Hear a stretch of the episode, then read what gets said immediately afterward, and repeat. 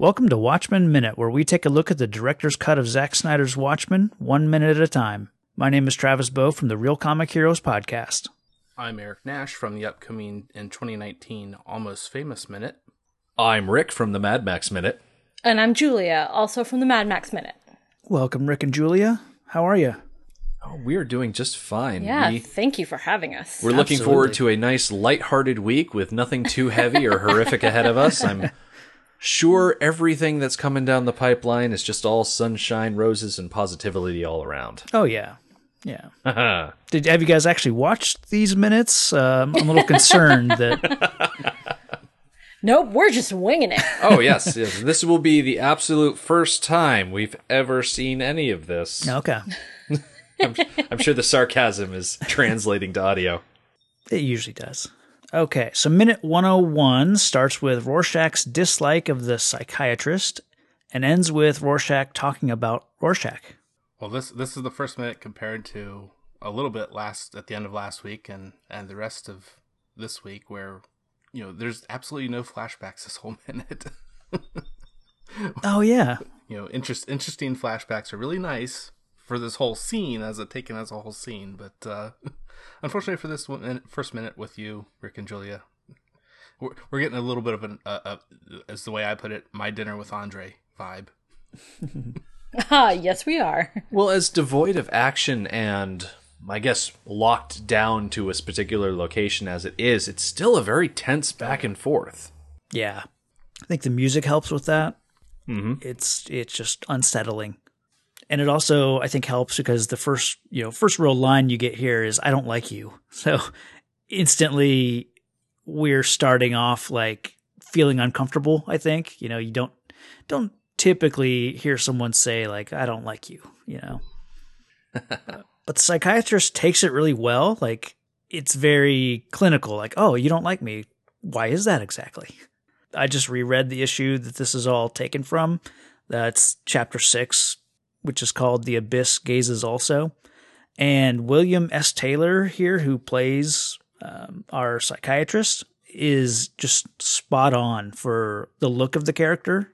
They managed to cast someone who just really looks like the the drawing, you know, of the the character. So uh, just the little whitish, you know, the hair on his temples and the little mustache and you know clothing. It's all just perfect. Speaking as someone who has read the comic and seen the movie, and off and on I'll watch the animatic as well, I really enjoy the way that Dr. Long is portrayed in the movie as opposed to the way he's portrayed in the comic because when you're looking at it in the comic, it's a lot of very still images of him looking shocked, Sure. almost a- appalled at what Rorschach is saying. But in the movie, it just comes off as a bit more nuanced. Maybe you get the better sense that Dr. Long is used to dealing with psychopaths. He might just not be used to dealing with this sort of psychopath. And I really like how the actor plays that off. Sure. Yeah, and it it's interesting. Like he doesn't react when uh, you know when Rorschach is telling him why he doesn't like him, and he says, you know, you're fat, wealthy. He doesn't react until he hears Rorschach say the line about your liberal sensibilities. That's when his uh, you know, his eyebrows raise, and I find that interesting. Like it doesn't Yeah. bother him to hear that he's that someone thinks he's fat, and I guess someone assumes he's wealthy, but. Yeah, I imagine the fat and wealthy get thrown around an awful lot when he's dealing with normal inmates, but he doesn't usually get called out for appearing to be liberal. Yeah, that makes sense. I really appreciate that Rorschach comes right out of the gate and says, "I don't like you." When you're when you're working with a a therapist or a psychologist of any kind, it's really important to you don't have to like them, but you have to trust them. And finding one that you trust and that you want to actually work with can be a challenge. And Rorschach, Rorschach comes right out of the gate and says, Nope, I don't like you. I don't want to work with you. And that can be a difficult thing for anybody, no matter how sick or healthy. And he's pretty psychotic, so he's pretty sick. It can be a hard thing to say. Especially in this instance where Rorschach knows just by looking at Dr. Long that Dr. Long is not going to understand anything that he has to say. he needs someone who's a bit more conservatively minded so that they can get a better hold on his brand of justice. And, you know, his brand is not a nationally recognized brand. It's one of those small store type brands where it's just repackaged into something else. yeah. His moral compass doesn't typically line up with too many too many people. So. Yeah, he needs somebody who at the very least is going to see the need for justice from the same point of view as him. And you don't have to be ultra violent or psychotic to see the need for justice from Rorschach's point of view. Uh, you just sure. need to. I, I, think that is a more conservative point of view as opposed to a liberal point of view. Mm-hmm. So there are better therapists out there for him who can, without condoning the violence, can understand why he's doing these things. Right. Yeah. Hmm. I, but I wonder if he had someone whose understanding was more in line with Rorschach, would would he open up more, or would he? Because I feel like he Rorschach wants to throw all of this in his face because he knows that this therapist, psychiatrist needs to be woken up, you know, or, you know, needs to have this stuff explained to him, and that's why he is the way he is. And and I don't know, I don't know if I don't know if Rorschach is behaving this way because the the psychiatrist is on the opposite side of him, like in terms of you know philosophy and and, and all that. There does seem to be an element of I want to shock you, mm. right? I want to. Maybe, maybe even an element of, I want you to understand that you will never understand me and you will never be able to change me and you will never be able to help me. That's Which, of course, point. we see a few minutes down the road, he absolutely succeeds in sure. doing. Because what easier way to get somebody to leave you alone than to convince them that you are a lost cause not worth their time or energy? Mm-hmm. Sure.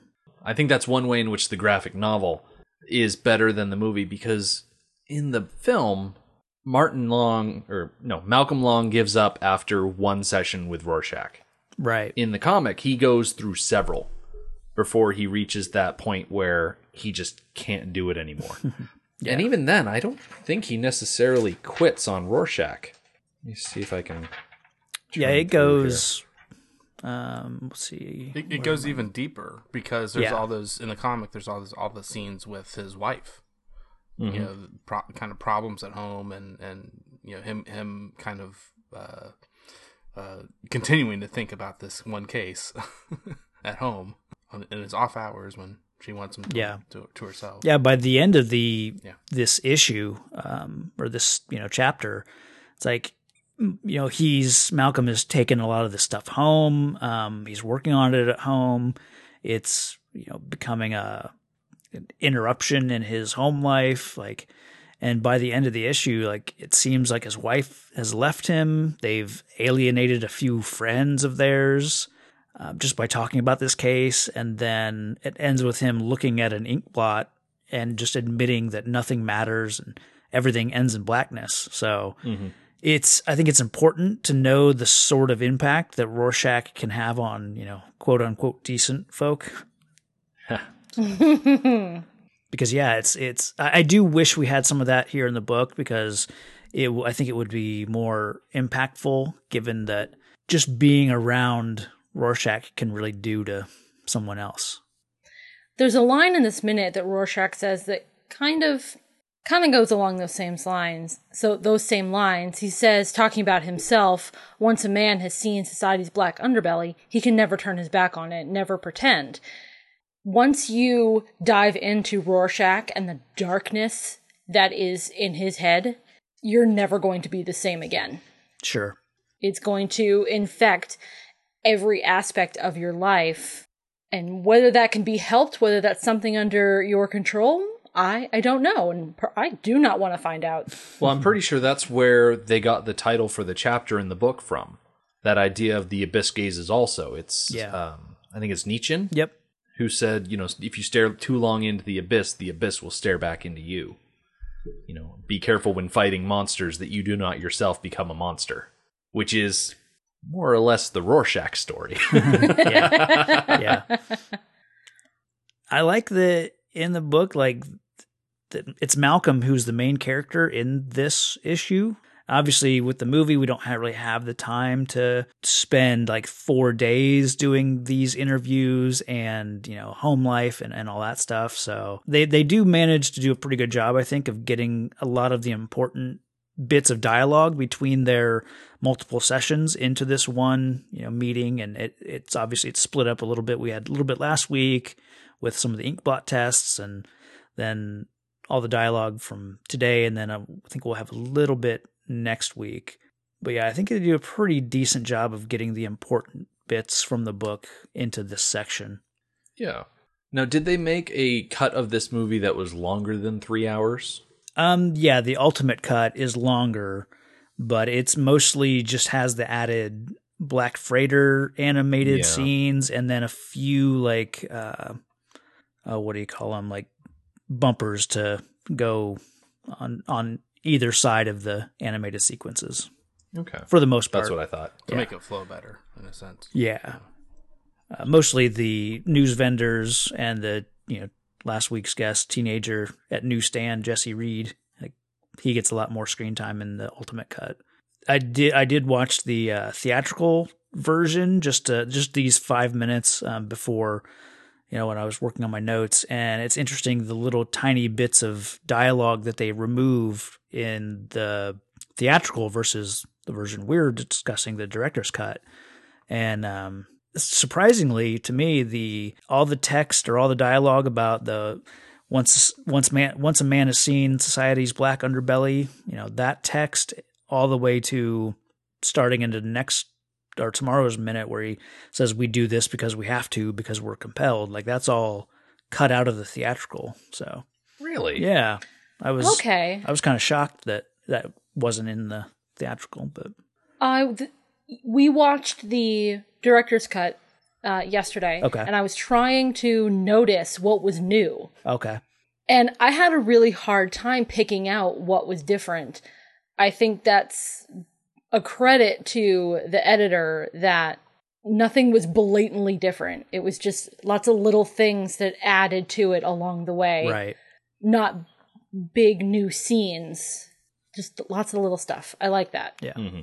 Um, I love the uh, the way the psychiatrist lights up when he hears Rorschach say, "I'll tell you about Rorschach," you know, because the little bit that the psychiatrist reacts because he keeps everything pretty subdued. I think you know he doesn't want to give mm. anything away. Like he's not there to talk about himself or anything like that. So he's just there to kind of be a blank, you know, slate for Rorschach to talk.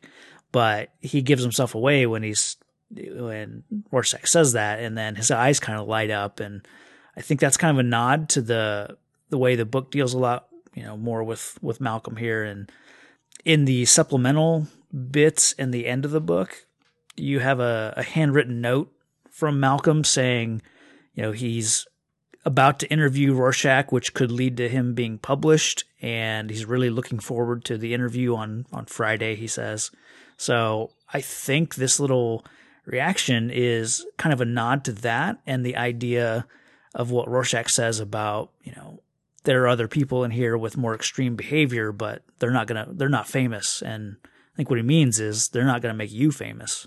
Exactly. And as good as Dr. Long does at doing those subtle reactions, it's funny that even though Rorschach calls him out for that famous subject line, he still, Dr. Long still falls for, you know, acting more attentive. Right. Rorschach starts talking about himself. I think that might attest to that Dr. Long is on one level and Rorschach is on a whole different level. He is, sees things and is thinking in ways that is completely above what Dr. Long is doing. Sure. To Rorschach, it's completely clear that this doctor is particularly interested in him because he could get published. And Rorschach knows what's going on in his head. He knows it would make a great paper. yeah, it's it's it's a good scene to show how perceptive Rorschach is. You know, he's he's a very intelligent person, and like this minute really helps show us that. I think it's interesting that Rorschach doesn't see himself as a criminal. Like when they're talking about the uh, Rorschach says that he wants to protect the protect and understand the guilty. You know, he's talking about the psychiatrist and and this whole rotting society and what what it calls rehabilitation. Nothing short of compromise. Like I said, I think it helps to show that he doesn't see himself as one of these criminals that he's locked up with, and when he himself is guilty of a you know great many things, and it's it's that moral code that makes him blind to the fact that he he's breaking the law but because he doesn't put faith in the laws of like men and government, he believes in the laws of nature and justice and crime and punishment and evil and good and all that. So, and I think it's good that we get the presentation of Rorschach's opinion on the idea of compromise. It's really hammered home in this scene that when it comes to situations, there's no give a little, take a little. There's no meeting in the middle for negotiations. It's either Rorschach's interpretation of justice or nothing at all. Right. Which, of course, comes into play in a very, very big way by the end of the movie. It's a, yeah, it's important for us to understand that now because by the end he's going to give his life for that concept. So this scene lets us understand why he's willing to do so. Sure yeah, and definitely going into the next few minutes, you'll find out even more about why he doesn't compromise and why that's so important to him and just the concept of justice and like he says that that dark and underbelly you know most people don't have to be faced with the the truly horrible things that humans can do but Rorschach as we'll see you know very soon like he's he's spent time with it and I think one of my favorite things, just a line reading of you know, when Rorschach says, you know, we don't do this thing because it's permitted. Like just the way the the emphasis that he puts on th- the word thing, it's like very unique and it's always stuck out to me. It's very memorable. Like he's almost disgusted that he has to even say these words, especially the, the because it's permitted. You know. Mm-hmm. It also makes me wonder does Rorschach not appreciate the idea of calling it crime fighting or being a masked vigilante? He seems to want to use another phrase for it, but either the phrase doesn't come to him or he doesn't think the phrase will go over well in a prison setting. I would imagine that he sees the label crime fighting to be beneath him, that what he is doing is a higher purpose than crime fighting. Yeah. That that would lower him. Yeah, that makes sense. And as far as what term he would like to use for himself, I really have no idea. Does he never really call himself anything? Does he never label himself? Um he call he refers to himself and the others or you know masks when he's talking about someone's pick. well he says someone's picked on picking off costumed heroes i think is how he yeah says it. Yeah, um, I think um, so. And then masks, he refers to. Um, it's too bad the Punisher is a name that's already taken because I think that would be very, uh, very appropriate. Yeah, it would imply justice. Yeah, yeah. Well, he gave himself the name Rorschach, so that says a lot about himself. Sure. That maybe he's not going to define himself. He's going to leave that definition up to other people. Because the ink blots, they aren't actually anything. They're they're not meant to look like anything. Sure. There is no right answer. And and by that definition there is no wrong answer. yeah, it's So if he's going with that name, it kind of means we get to see him however we want to see him because that's the that's what a Rorschach is.